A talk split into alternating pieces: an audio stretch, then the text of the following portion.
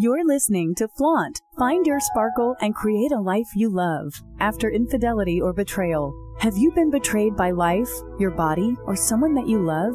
You're not alone. No matter what you've been through, Naked Self Worth helps you regain confidence, joy, and enthusiasm so you can create a life you love and flourish. Tune in weekly and learn how.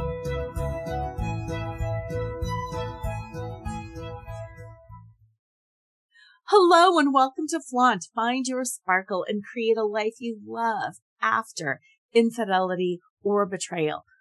Today we're going to talk about loving and in particular about loving well. Because after all, isn't that what we really want? I mean, we've all had those relationships where we're like, yeah, it's good when it's good and then it's bad when it's bad. And that's not necessarily what it's always about. I mean, yes, there's life. Yes, it gets good. Yes, it gets bad, but we just all really, really want and deserve relationships that feed us, that nurture us. Today's guest is Giovanna Capozza, and she is incredible. She's been a guest on this show before, and she works with individuals seeking to understand and heal from those unhealthy relationship patterns and the past so they can enjoy a fulfilling, safe, and healthy relationship now. She's got more than 12 years of leadership and coaching experience, along with a certification in mind body therapy, trainings through the Gottman Institute, and her own personal experience in healing from love addiction. She helps her clients develop a rock solid relationship with themselves, which is really where it's all about, and helps them navigate and remove blocks to getting the love that they crave. With that, welcome to the show. It's such an honor to have you here. Thanks, Laura. It's fun to come play with you again and, and be here. And I'm honored that you have me back. So thank you. yeah, wonderful. Let's just start talking a little bit about you and your story and what led you here. Yeah, thank you for that. So you know, it's funny. I was in in writing my book that that's um out now. I I was going through this with my with my publisher, and we were talking about all these origin stories and beginnings. And um, when I sat back and thought about it, I bought my first relationship book when I was in my teens. And that's kind of a weird thing. Like none of my contemporaries were reading Harville Hendrix. I, assure you, nobody was doing that at the time. I agree. right. And so it's, you know, it started really young. And, and for me, it started because I grew up in a household with a lot of chaos and a lot of yelling and screaming, which I thought was, you know, the norm because that's what I grew up in. But I knew that I wanted something um, good and healthy in terms of a relationship. And I didn't have that modeled for me because my parents were just at each other's throat all the time. And I also, took me a long time. It took me uh, probably into my thirties to actually register that that is, uh, is trauma, right? That registers as trauma on your nervous system when you grow up in a chaotic house and there's a lot of yelling and screaming. So that was kind of my origins in that I really wanted something healthy. So obviously, Laura, you'd say, well, great. Obviously, if you bought your first relationship book when you're in your teens and you made no mistakes later on and you got it totally perfect and didn't repeat your parents' mistakes, and I'm going to say no. so it doesn't matter. Doesn't matter how early you start reading self-help books. If you're not actually having the experience and you're not actually doing the work, then you're not really learning and growing, right? So I went through years of really chasing my tail. And I always quote that song, you know, looking for love in all the wrong places, right? And it really took for me to be on the other side of the world in Australia, hitting my relationship rock bottom, uh, being with a man who I would classify as a narcissist. I didn't then because I couldn't see it. Um, but now in retrospect, looking at all of the symptoms and signs of, of that, behavior. And, and like I told you before we started recording, it took me about two years after that relationships for me to register. Oh my God, that was an abusive relationship. So that was kind of how this all started. And it was in a little cafe in Australia after that relationship rock bottom that I had this idea come about for a book. And that was after working with a coach who confronted me really lovingly and said, you're an addict. And I was like, oh what am I addicted to? Please, come on. Oh, I'm not. Said, I'm fine. right, I'm fine. I'm totally fine. And she's like, no, you're you're you're you're addicted to the illusion of romantic love. And I was like, what? And it's kind of that moment. And you're a coach. I'm sure you've experienced this both being a coach and being coached where you deliver that news to a client and it kind of almost registers as like, oh, shut up. a part of you is like, no, like quiet. That's not true. And the other part of you is like, oh God, that's so true. Like something so true about that. And so I had to take a journey uh, on that, you know, and I remember at the time I explored, you know, Co-Dependents Anonymous and I started to explore if this was true. So I was, I trusted her enough to explore that. Um, and what I ended up doing is unraveling, and again, over the course of years, unraveling how true this was. And I, I, I laughed at first because I thought, how could you be addicted to love? Everybody's addicted to love. Everybody loves love, right? I'm a hopeless romantic. But it was different. It's a different kind of love. I love, I call it love with small L. So that's kind of how it started. yeah. There's so much there. Um, First of all, I want to start with the relationship rock bottom because since this podcast focuses on, you know, infidelity and betrayal, for a lot of people, that's that rock bottom. And I'm with you. I love coaching and I love being coached because it is that loving reflection of what's really going on. And so often it, in, in anyone's life, whether it's around the love area or anything, there's so many things that we just don't want to see. Because if we see it, then all of a sudden we have to address it. And addressing it really means uprooting our lives and making ourselves very uncomfortable in the short run. So there's that. So when you have this relationship rock bottom, whether it's infidelity, betrayal, or something else, there is that sense of, oh my gosh, I've lost everything. And now what? And that's what I'm kind of wondering. Yeah. For, for you, like when you hit that place, where do you go? What do you do? How do you start exploring it and figuring it out? And then maybe come home to a partner or to kids or, you know, to a situation where you're like, and my partner's not even being faithful or they're a narcissist or a sociopath. Like, who?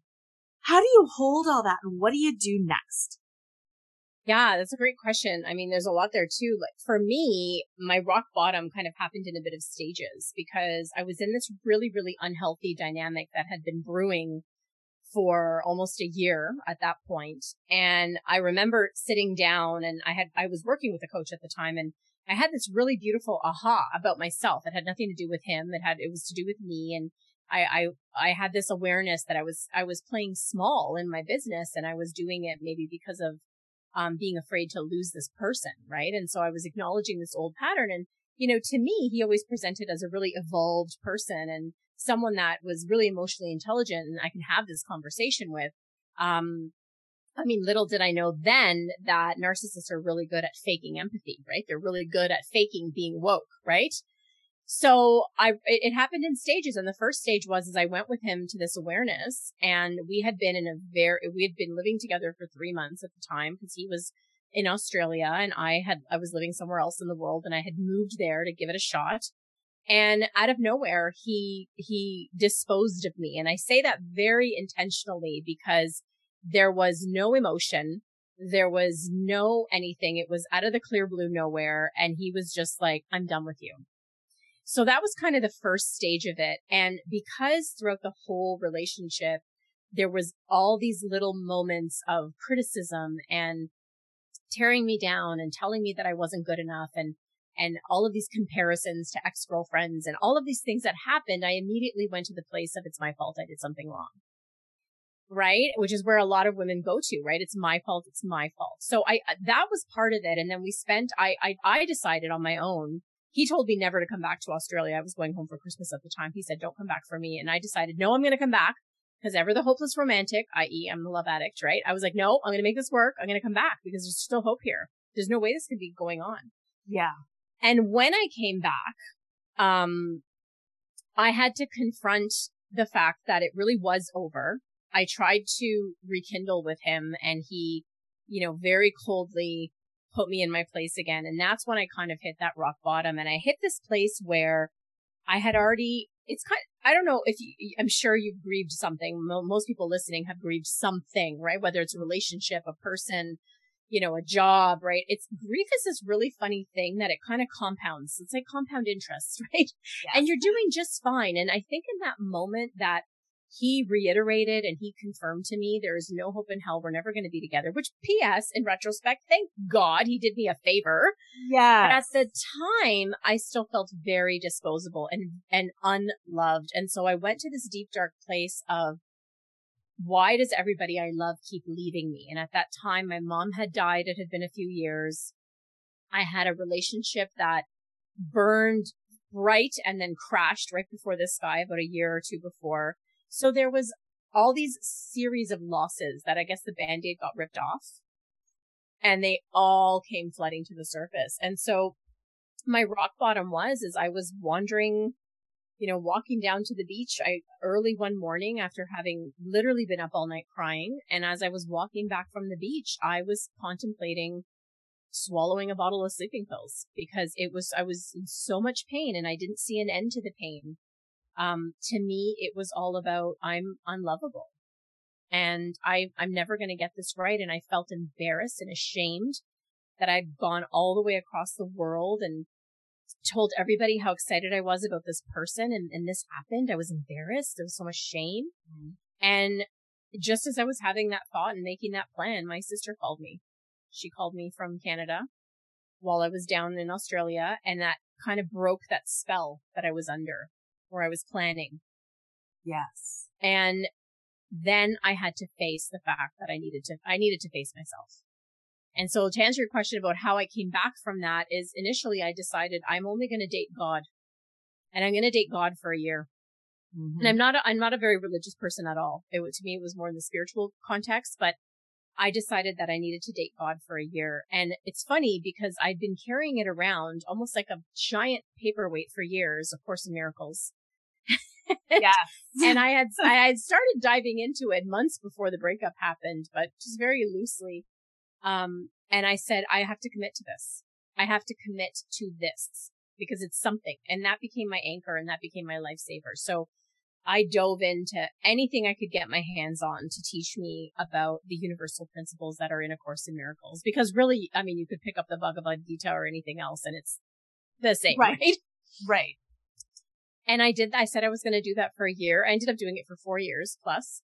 Um, but because I, I, I had to face my demons and I had to really face that I was using men and I was using romance and I was using love to fill a void, just like an addict does. Yes. And my behaviors were exactly like an addict, right? I, I put myself in proximity of him and in hopes that I would run into him and every thought consumed him about him and, and it was, it was an all consuming thing and I couldn't stop the behavior.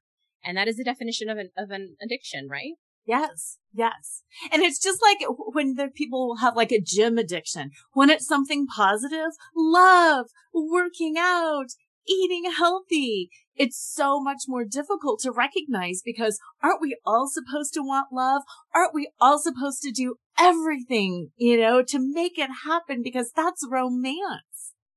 That's what all the rom-coms teach us, right? Is like the person becomes obsessed with the object object of their affection to some degree and but it all works out in the end and so to me i was just a hopeless romantic and i yes. thought that was a good thing right yes. I, because just like the gym addiction right it's how could love be bad for you except when it is and when you the object of your addiction or just the addiction itself rather is toxic to you it's all consuming yes. your life revolves around it how much you weigh revolves around it what you wear revolves around it, where you're going to position yourself in, in, you know, proximity to this person, or are they going to call me, or like, you know, my whole day I'm in low level anxiety until I get that text message and it's like, oh, okay, there's my fix, right?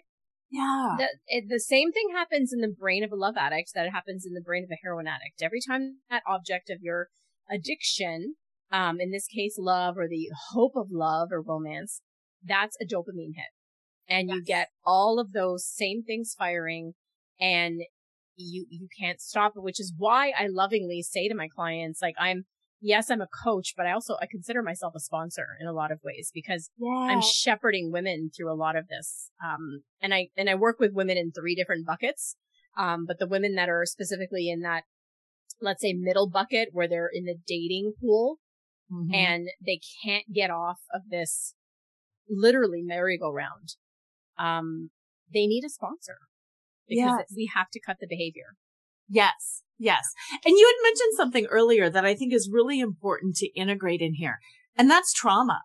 And when we're in active trauma, it's pretty much impossible to like learn. You know, it's like totally. you can have, yeah, you can have a coach, you can have a therapist or whatever, but you got to get out of that trauma and then start learning. And, and that's why I love the term sponsor because that's what a sponsor is doing. It's like, okay, I gotcha. I got one yeah. step at a time, one day at a time. Here we are. Once you're out of that active trauma, now we can start breaking it down and learning. Absolutely. Yeah. Because the first step, like, and so I mentioned the buckets, like, you know, my first bucket is the woman that is like, I'm never dating again. I'm just not ready for that. But I know that I'm kind of want to prep because I want it one day, but I kind of, I know I've sucked at it retrospectively, right? That's the first bucket. The second bucket is they're, they're in the dating pool and they just keep hitting this wall of rejection or, you know, no, there's no good guys out there or they're stuck in that mindset. And then the third bucket is the relationship person. But any, at any point in any of these buckets of people that I work with, there is facing their own demons, so to speak, right? And, and yes. you can't actually, like you said, do that work if you're in survival, no. right? If the thing has just happened or it's about to happen or, you know, you can, it's really, really hard to do that work. And I, you know, I have a client that I've been working with now for over a year and she has just now you know, she said it to me multiple times, but she has just now decided that she needs to leave the person that she's with. She has identified that he has narcissistic behavior tendencies. Um, and most of all, that hurt. She doesn't feel good when she's with him. And honestly, for those of you listening, that's the bottom line. I tell my clients all the time, if it doesn't feel good, then it's not good. There's no second guessing it and questioning and making excuses for behavior. If it doesn't feel good to you, then it's not good right? So after yes. a year, like a year and a bit of her saying, you know, I think this relationship's not healthy for me. And of course, my place is not to tell you what to do. No. She's come to this conclusion on her own, but she's now at a place of she's in that survival mode, like you said. And the trauma and the abandonment issues and all that stuff's being triggered. And she needs help how to navigate this breakup. Yeah. Right. So we had to we have to create a whole plan around how I'm going to support her around that because as you know, narcissists do not really do well when you confront them. No, no, no, no that doesn't. they don't well. like it. you know, something that you said about her and you, and I know from my experience too, it takes a while to figure out we want to leave. And I think it's very healthy to be positive and to roll with the punches and to understand, oh, so and so's having a bad day. Oh, so and so's struggling. You know, like you said, you lost your mom. When we lose people we love, we're in a bad state. And it's not about abandoning you know, our partner at the first sign of distress. Oh, you're sick. I'm out of here. But it takes time to figure out, like, are they really just having a bad day? Are they going through a tough time in life? Or are these narcissistic tendencies or abusive tendencies or, you know, cheater tendencies? Like, w- what is this? It takes a while to figure yeah. that out. And then, like you said, you were embarrassed, you were ashamed. And it's, I find that so hard because I too was embarrassed. I was ashamed, but it had nothing to do with me. And it would take anybody time to figure things out. Yeah. I think that comes from the fact that like women are really conditioned to be, you know, the carrier almost of the relationship. Like we're really conditioned. We're that nurturer. We're that you know, community is a big strong point for us. Like, you know, many men, like I know, I know my, my partner now, like, I mean, I could plant him on an island in a cabin with a dog and a barbecue and he'd be good forever, right? Yes. um, but like women are more like we, we need community. We, we like that. So there is this conditioning around the woman's quote unquote responsibility as it pertains to the man in the relationship, right? yes. or the partner. It doesn't even have to be a man, right? Just right. where your responsibility is. And so there is this great deep sense of failure, personal failure. Yeah. When you haven't been able to make your relationship work. It's you, right? What did you do? How did you not make yes. this work? What did you, but ultimately what you said earlier about it takes time. I mean, all relationships go through an up and down, right? And it's not about like bailing at the first sign of trouble. And sometimes even with infidelity, that's if the person sincerely comes back and is like, oh my God, I really messed up. Let's work this through. Even that's not a sign to end the relationship, no. right? No. But it's kind of like, what, what are you willing to put up with? Like how much and what are you willing to put up with? And for how, I mean, for how long, right? And so, and you really, everybody's personal threshold is different. And I think the circumstances are so different. It's really like you can't really paint a paintbrush, you know, big wide paintbrush over it and generalize, but you know, it, it can take time. And especially because if you're with someone that does have abusive tendencies or let's say narcissistic tendencies, it's very insidious. And those yes. people, they, you know, it's, it's, I don't want to say that it's being done purposely that they, they prey on your insecurities because I don't think it is. I think the narcissist, this man that I refer to is, uh, I have a lot of compassion for him. He's very, a very wounded person. I don't think he intentionally goes out there to do these things. It's very unconscious because it's coming from his wounding. And, but it's, but it's so insidious. Yes. And their wounds are preying, not they personally, but their wounds are preying upon your insecurities. And so it happens in little tiny ways and little tiny criticisms. And that's why one of the main things I teach people to do is to trust their gut and trust their intuition. And if you hear a comment or you hear a phrase or something is said to you and it hits you in your gut and you're like, that really hurt or that doesn't feel right. Trust that. Yes. Yes. And like that, when you said trust that and know how you feel with them, sometimes that's hard. Sometimes that's really hard to know. And it sounds silly because how do you feel? We should be able to know. But sometimes there's such ambivalence. And especially when there's that love addiction, there's also that idea that as a woman, I'm supposed to be self-sacrificing. I'm supposed to take on the pain of the relationship and move us forward. It's just his wound. It's not him. And I am strong enough. I can bear this. Right. Yeah. That happens a lot. And also the second guessing of yourself because there's a lot of second, especially if you do have any form of love. And love, by the way, love addiction exists on many a scale. Yes. Um, love addiction groups are usually combined with love and sex addiction, which I don't actually agree with because they're, they're not like, it's not the same. They're not the same and they can be completely mutually exclusive. Um, but I mean, you can have love addiction where you're like fatal attraction, Glenn Close love addiction. Right. Or you could be a very highly functioning, um, you know, successful woman person and have love addiction. Like the clients that I work with are like lawyers and doctors and entrepreneurs and you would never think. And that's why there's so much shame around it because it's like, well, how can I be so successful here mm-hmm. and have my, you know what, together here, but I'm completely failing at this relationship thing. And that's, that's I kind of love addiction light, right? Which my term for that is love sickness. Yes. And love sickness is when you're drawing in and and and coping with not even coping with enduring experiences because you're trying to fill a void yes yeah yes yeah. and and i want to like put a little pin in what you said about a lot of your clients are you know lawyers and entrepreneurs and doctors i work with a lot of lawyers just because i was a corporate lawyer so i know a lot of people in that area i think actually sometimes the more successful, the more of a go-getter you are, the more that love sickness or love addiction comes in because you know inside I'm capable. I can get through this and I can do it and I can make this relationship work.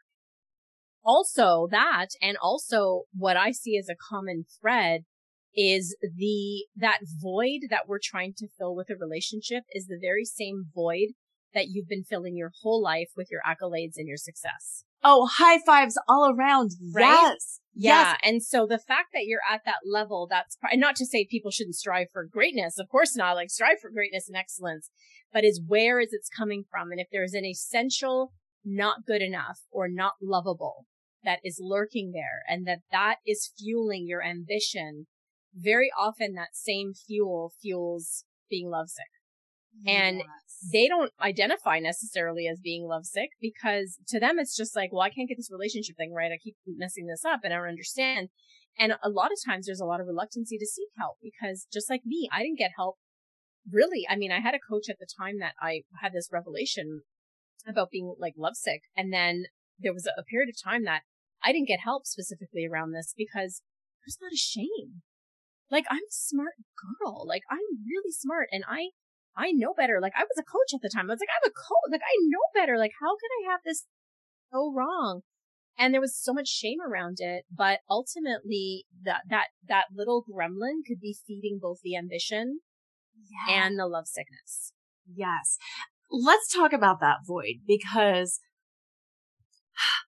I have ambivalence around that because I do think everybody has a void because there's always something. yeah. And, and, just like that, it can be positive, it can be negative.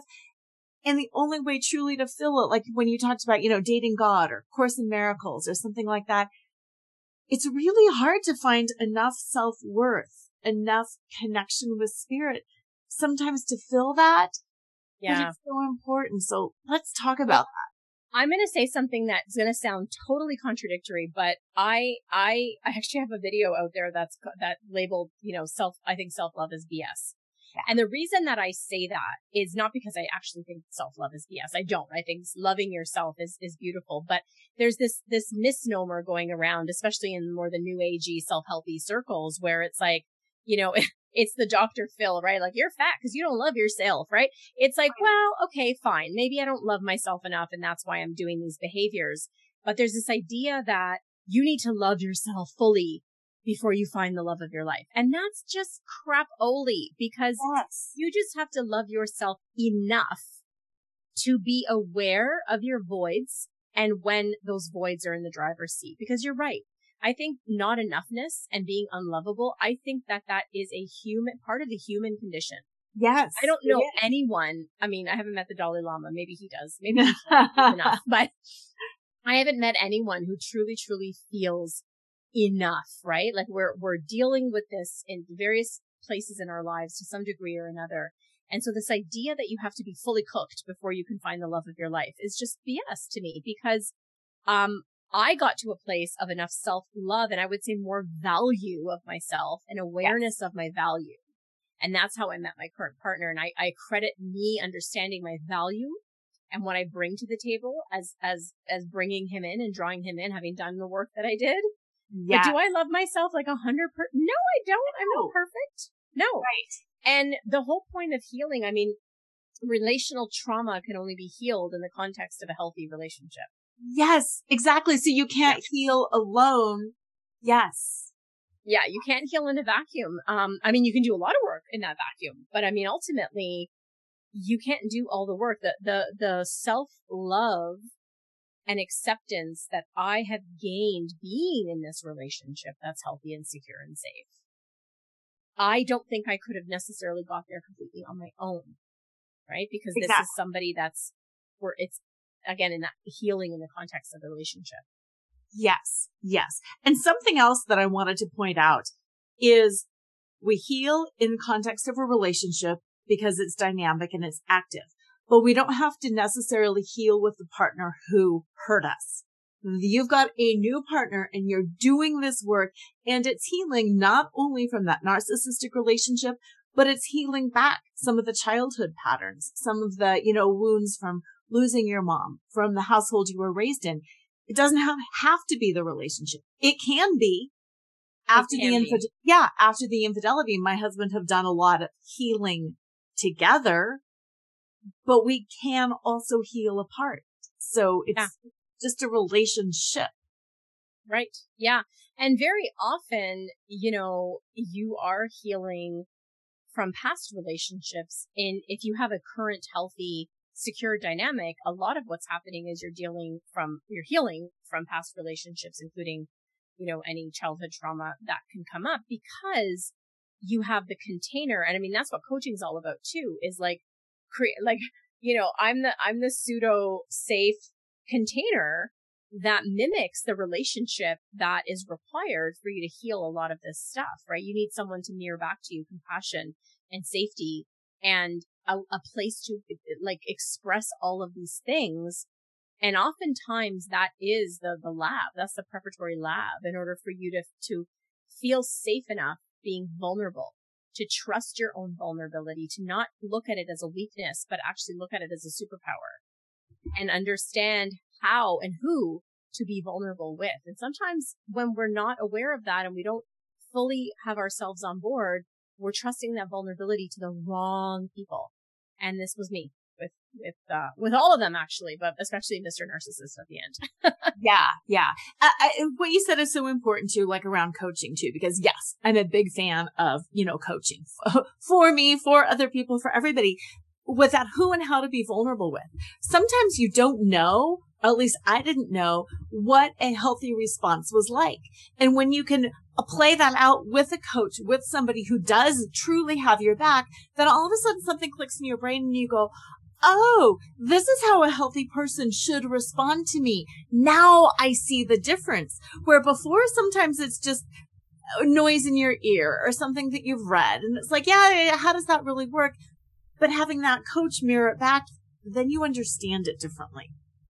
Yeah, 100% because you're learning how to develop a healthy relationship. And I would say I would say, like, I was going to say nine out of 10, but I would say 10 out of 10 of the women that I work with, and I do work with some men as well, but mostly women, um, 10 out of 10 of them are like, I really want this amazing thing, but I, I don't know where to get it. And I actually have never really seen it before. So, you know, one of the things I would say even for people listening to this right now is, uh, get a model, right? You cannot attract something in. You can't even identify something unless you have a model for it. It's kind of like, you know, you're sitting in your, in your living room and you're like, I'd, I'd really love to, you know, go to Tucson and I'm going to get in my car, but it's like you don't have a map. You have no idea what Tucson looks like and you don't know where it is, right? You're never going to get there, right? So, not um, at all. not at all, right? You're just going to buy, drive right past it. So it's important to have models. And I always tell people like, if you don't have the model, I mean, and some of my clients come from really healthy parental like relationship examples and they're really messed up because they're like, I don't even know why I keep doing this because my parents were great. Right. But if you, if, if your parents aren't the model, then maybe there's, you know, some famous couple that you can imagine. I mean, obviously you don't know them personally and you don't know how their love life is, but maybe you can imagine what it might be. having that model of what to look for, like you said, the model of how someone healthy should respond to you though those are so so peak in you being able to identify who your person is going to be because if you don't have that model or you have really negative ones that you think are the norm it's it's not going to happen like you're just you're just going to bypass it every single time yeah, that's so important. I, I'm I'm I'm glad that you pulled out that model too, because you're right. How do we know until we get there? And I also love what you said about sometimes people have really healthy childhoods Yes. And then sometimes they don't. And sometimes, like in, in my case, I had a fairly healthy childhood. My husband did not. So then we're coming together and we have two different ideas about what a healthy relationship looks like. And it's interesting because there were fights around what is appropriate and what's not appropriate. And it never until after the infidelity, until after, you know, the relationship rock bottom. Did we ever break it down in terms of what's normal and what's not normal and what's healthy and what's not normal? And, and where do we even want? Like it was just such this mishmash of like in my house, we didn't yell. In his house, yelling was normal. But then the un- un- understanding of it's not just a cultural difference here. It triggered my nervous system in certain ways. And then my responses to him when I would shut down because of the yelling was also like a traumatic response to him. So there's, there's layers, you know, it's not just necessarily even the model, although that's the most important, I think, but then it's what does that mean to you? Because silence yeah. to me was a trauma response to him yelling, you know, and then my silence would also traumatize. I, it's just, it, it's fascinating all the different layers. It, I mean, it totally is because we're relating to each other as people. We're relating to our own wounds. We're relating to the other person's wounds. Like, you know, it, the modeling really comes in like on, on how to attract your partner, right? If you want to attract someone healthy, right? But you're, you're right. And um, for people that have had a really great example of parental relating, right? Like their relationship their parents had was great a lot of those people, you know, have other types of ways that relational trauma showed up. Maybe their first boyfriend, maybe their second boyfriend. You know, maybe there was something that happened within the family where there was, you know, a sister and the and the brother-in-law, and maybe there was infidelity there that traumatized them. There's so many different ways that we we we get a model of how we think things should be. You know, I go back to the rom com, and uh, I think that there's a there's a chapter in my book that sort of starts off with, uh, you know, I could blame it on Walt Disney, right? because yes. kind of we're sold this way of how it quote unquote should be. And then we're not really set up for the realities of relating. No. So just like you, like you had a different experience and with your husband, you know, your, your silence, which was your nervous system shutting down at his yelling, you know, triggered his nervous system. And he probably thought, well, she's ignoring me and she doesn't love me. Right. Yes. And, and this is what happens until you can actually, this is why self awareness and having support because there is no freaking manual for relationships. There's No. none out there. And even though I read my first Harville Hendrix book, you know, when I was like 18, it's, it, it doesn't matter. You, it, this is like, this is on the job learning. this Yeah. is, yeah. So Yeah. a lot of times I laugh because I'll have clients that are coming in and they're wanting to meet that special someone and then they do. And there's that moment where they're like, okay, we're done now. Um, and I'm like, okay. And, you know, like, you know, six months later, they're back and they're like, I need support because of course, when you're in the relationship, that's when the rubber meets the road. Yeah. And when all the honeymoon goes down and the fairy tale fades is when you really have to deal with the stuff. Yeah. Yeah. And, and it's that dealing with the stuff that, gosh, there's so much to say there because sometimes people say, why do I have to deal with this stuff? I'm leaving this person. I'm going to find somebody who's healthy. Once I find somebody who's healthy, my stuff won't come up. And it's Yeah, like- that doesn't work.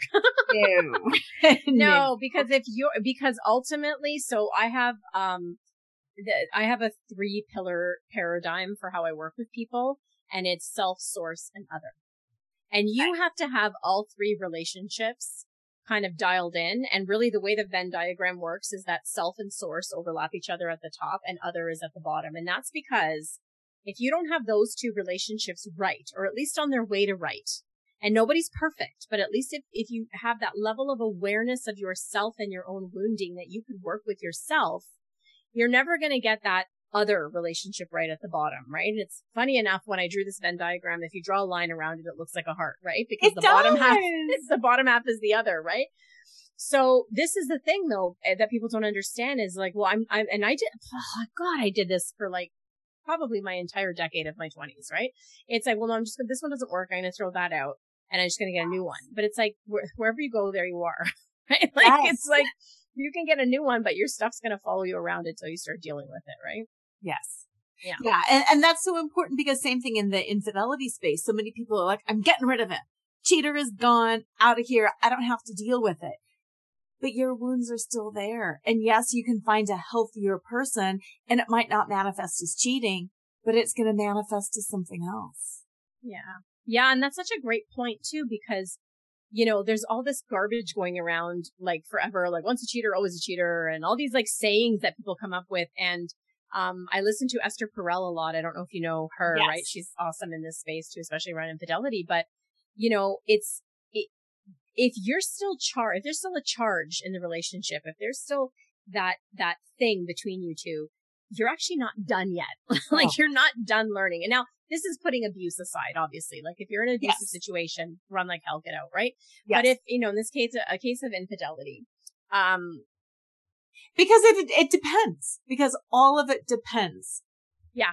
It depends because, um, yeah, this, this idea that, like you just said, I'm going to get rid of him and I'll find someone, like maybe, maybe you will find someone else that doesn't cheat on you. Maybe. But like you said, whatever wounding is there in place, whatever, you know, opportunity that, that infidelity could give you to heal something, Yes. is is is not going to be taken, right? It's not there. Now, I think when you're fully at peace and when you're like even if there was infidelity and you get to the place where you're like, okay, you know what? I I I get it. I understand the dynamic. I know why you did this. I know how what my responsibility was in that. I know what yours part of that was. I get it. I'm at peace with it. And you know what? I, I still feel like I'm done and there's no I'm charge yes. then you're done. Then you're done, right? Because Yes. you're at a place of total acceptance for what is, and you're not running like hell from yourself or that other person. Yes, yes. I call AU the golden center of flaunt and AU stands for accept unconditionally. And that is that piece that you're talking about when you can just say, yes, I've learned what I can learn. I understand and I'm done. And you're done. Yeah, you're done. And I, I mean, for me too, like I, I was with someone for seven years. We were, for all intents and purposes, minus the paper, married. We were, you know, we'd been living together and we were engaged and I couldn't leave that relationship, even though I was contemplating and thinking about it for probably years before it ever happened. I couldn't leave it until I got to the place of being at peace. Mm. The place where I was like, I didn't want him to change. I didn't wish he was somebody different.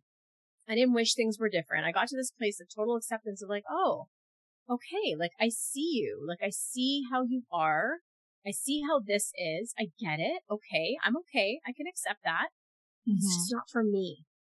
And, yeah. and, and that's okay right? And you're not, doesn't make you a bad person, doesn't make me a bad person, but it's just like I got to a place of full acceptance. And then I was like, okay, now I can go. But for years I couldn't. Right. Right. Okay. So let's talk about like, there's that void. There's the craving for love, the desire for love that we all have. There's all those bad relationships and mistakes behind us. And there's that pull I like how you talked about self and source because we need to bring that in. What about that loneliness? You know, as you're doing that, that, that loneliness, how do you manage all of that? So funny. Um, I, so very early days when I was uh, diving into this work really, and I, and I've been, I mean, I saw my first spiritual teacher who's still my mentor to this day when I was 18. Um, and so I'd, I'd been aware of these concepts of, you know, loneliness really being, you know, quote unquote, an illusion, right? And, and it was yeah. like, well, that sounds really great and new agey and that concept sounds lovely, but I'm so lonely. Right. right. It's still um, Valentine's um, Day. It's, it's still Valentine's Day, right? So, so here's the thing. When I was first diving into, after my rock bottom and I was diving into all these spiritual teachings and I was reintroduced with this idea that when you're so connected with yourself, yourself with a capital S, you know, your spirit, your source, your intuition, whatever you want to call it, nature, you know, it doesn't matter. When you're so, so connected to that, you can't, you know, you can't feel lonely. And I remember first hearing that and thinking, that's just a load of horse, you know what, right? I was yeah. just like, that is just uh, like, I don't want to hear it. I just, I want, I want me my cookie, right? I was addicted, right? So like, I want it, right? Yeah. Um, and it was really, really hard to deal with. But actually, as I continued to do the work, to connect with myself and my source, whatever that was for me. It really did take that away. It really did. And so in the moment that I was having still the hardcore loneliness, that for me, I, I had to start using it as an opportunity to not use because that loneliness was the thing that would have me go and take my first sip, my first sip or my first hit. And that first sip or hit might have been texting him picking yeah. up the phone and calling a friend to, to fill the, fill the gap with a friend, right? Or, you know, getting in a car and driving to go, you know, visit someone in my family just to like fill up that void. And there's nothing wrong with that, right? There's nothing wrong with connection. There's nothing wrong with wanting connection and not being alone. Like God knows we need connection. Right. But I had to get to the point where I was identifying, am I lonely, i.e. in the void? And mm-hmm. I'm trying to use again, right? To get my first hit, to get that thing that I need. Or am I brave enough to sit in this, pull out my journal and actually start getting really real with what's going on here? And for me, it was like, you know, first sentence, I'm lonely mm-hmm. and I'm, I'm, I'm afraid. I'm afraid in the loneliness. I'm afraid in the loneliness because I think the loneliness means that no one's ever going to love me. And I'm afraid yes. of this. And, you know, I just, I kept going and going. So I used that as an opportunity to go deeper with the void and make friends with it rather than reach outside of myself and try to fill it with something and get that hit because that's what we do. Like we can't, that's why so many people had such a hard time during this pandemic when we are on these lockdowns. Like, uh, first of all, as humans, we need connection. So hands down, that's why a lot of us had problems. But above that, a lot of people had to confront their loneliness. A lot of people had to, yes. you know, confront that need. And I can't tell you how many, you know, short term pandemic relationships were formed to fill that void. Yes. Yeah.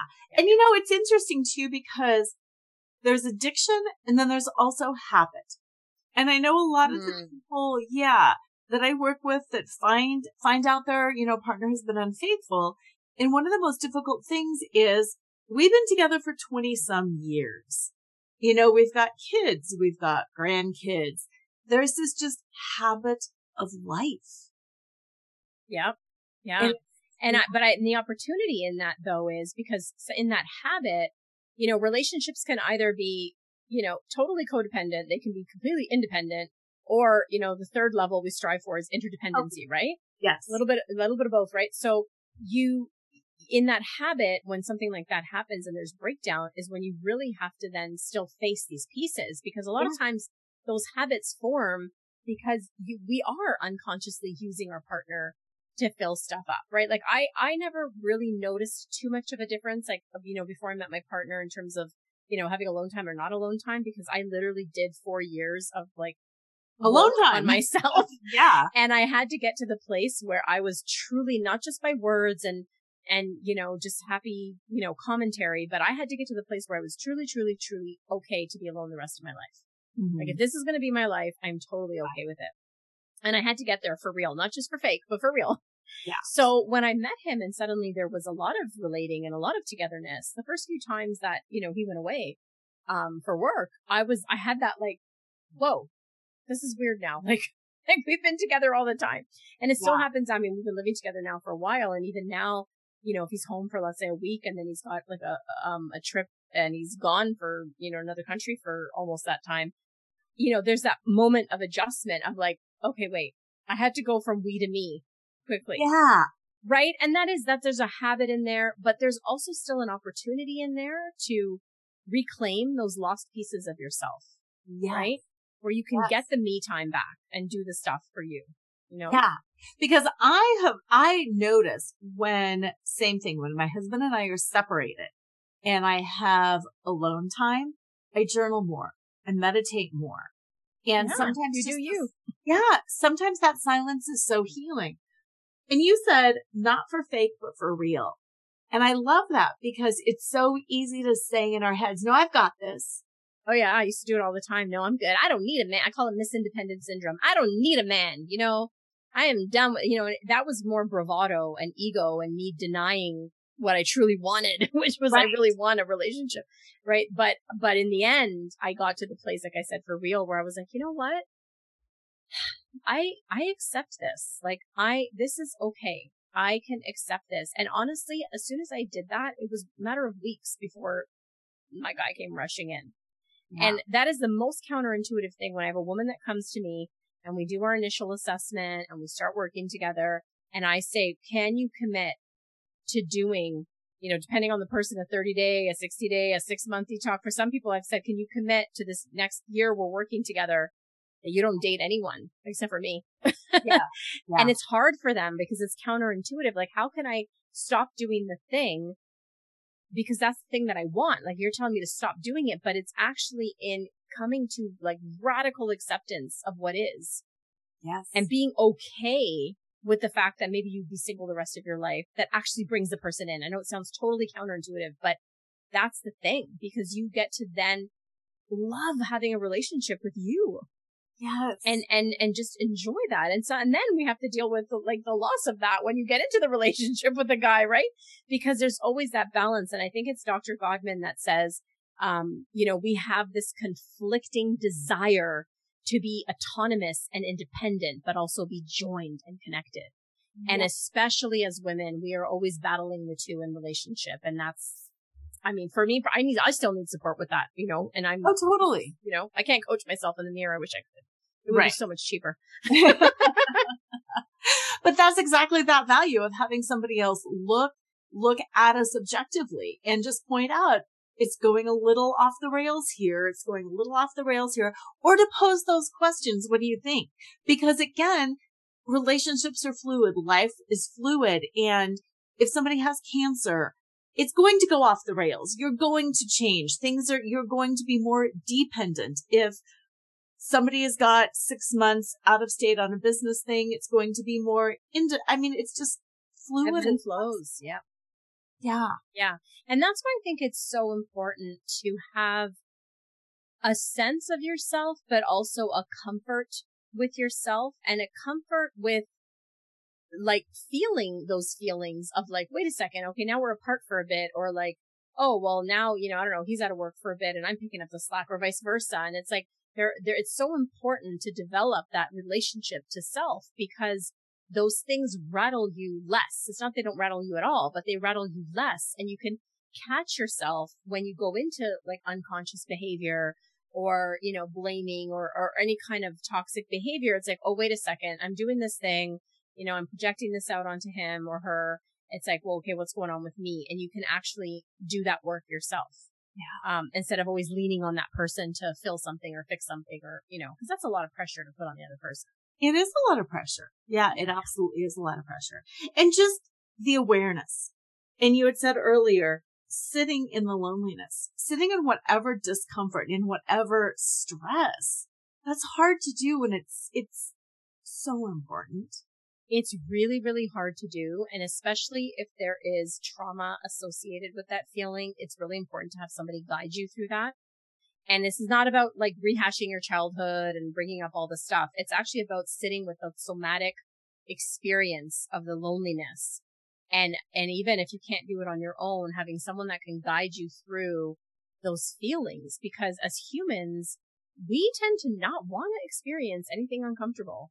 Mm-hmm. You know, like we go to, you know, the next person, the, the, the pick up the phone and call someone. We pick up the Twitter and the TikTok and the we go to the fridge. Like there's so many, we go on Amazon and buy something. There's so many ways that we can distract ourselves from feeling our stuff, but actually the gold is in the stuff, right? Like is feeling that stuff. Yes. Yeah. And, and that's that whole, you know, in the infidelity space, obviously it is enormously uncomfortable to feel that, but it cannot be buried. It just cannot be buried.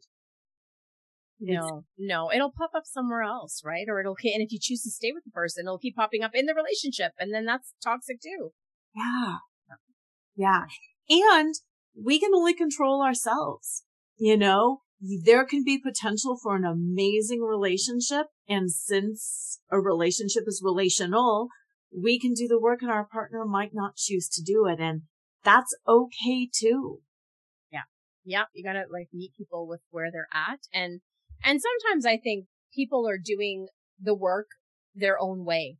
Yeah. Right. It might not look like the way we're doing the work, right? Because maybe, you know, he's not journaling every day and doing all that stuff, but he's doing the work his own way, right? Um, it's important not to like, you know, put our expectation of how we think they should be doing the work onto them, right? But we just judge it on the results. Yeah. Yeah, such a great point. Such a great point. And as far as work too, that nobody is perfect and we have relapses and we default into that behavior. And it doesn't mean that all is lost. It just exactly. means we're human. Yeah, totally, yeah. totally, totally. Yeah. yeah. So tell us a little bit more about your book and where listeners can get a hold of it and your website and all of that good stuff. Yeah, thank you. Well, you, uh, so the book is called Love Well, Confessions of a Lovesick Woman, and it's all over Amazon right now and pretty much any major bookstore you can buy it at. Um, I, you can find me on Instagram at lovewell underscore coach, and that's pretty much where I do most of my stuff. I'm on Facebook as well. Um, same handle. If you Google Lovewell Coach, pretty much anywhere it'll come up. Uh, and my website is giovannacaposa.com. And probably by the time this airs, it'll be Lovewell Coach, uh, as well, lovewell.coach. Um, just revamping that and, and changing that up. But yeah, I'm really, really excited about, about the book and, uh, taking women along my journey to discover lovability. Yeah, I love that. Thank you so much for all of that. And yes, it's, we are all lovable. We are all worth it. And it also does take work to get what we want. Yeah, absolutely. Thank you for having me, Laura. You're welcome. Listeners, check her out. Um, I find her Instagram in particular so motivational. So that is my number one favorite tip is go hit her up on Instagram right now today. Have an amazing week and always remember to flaunt exactly who you are because who you are is always more than enough. Tune in next time to Flaunt. Find your sparkle and create a life you love after infidelity or betrayal with radio host and live choreographer Laura Cheadle every Wednesday at 7 a.m. and 7 p.m. Eastern Time on syndicated Dream Vision 7 radio network. Develop naked self worth and reclaim your confidence, enthusiasm, and joy so you can create a life you love and embrace who you are today. Download your free Sparkle Through Betrayal Recovery Guide at nakedselfworth.com.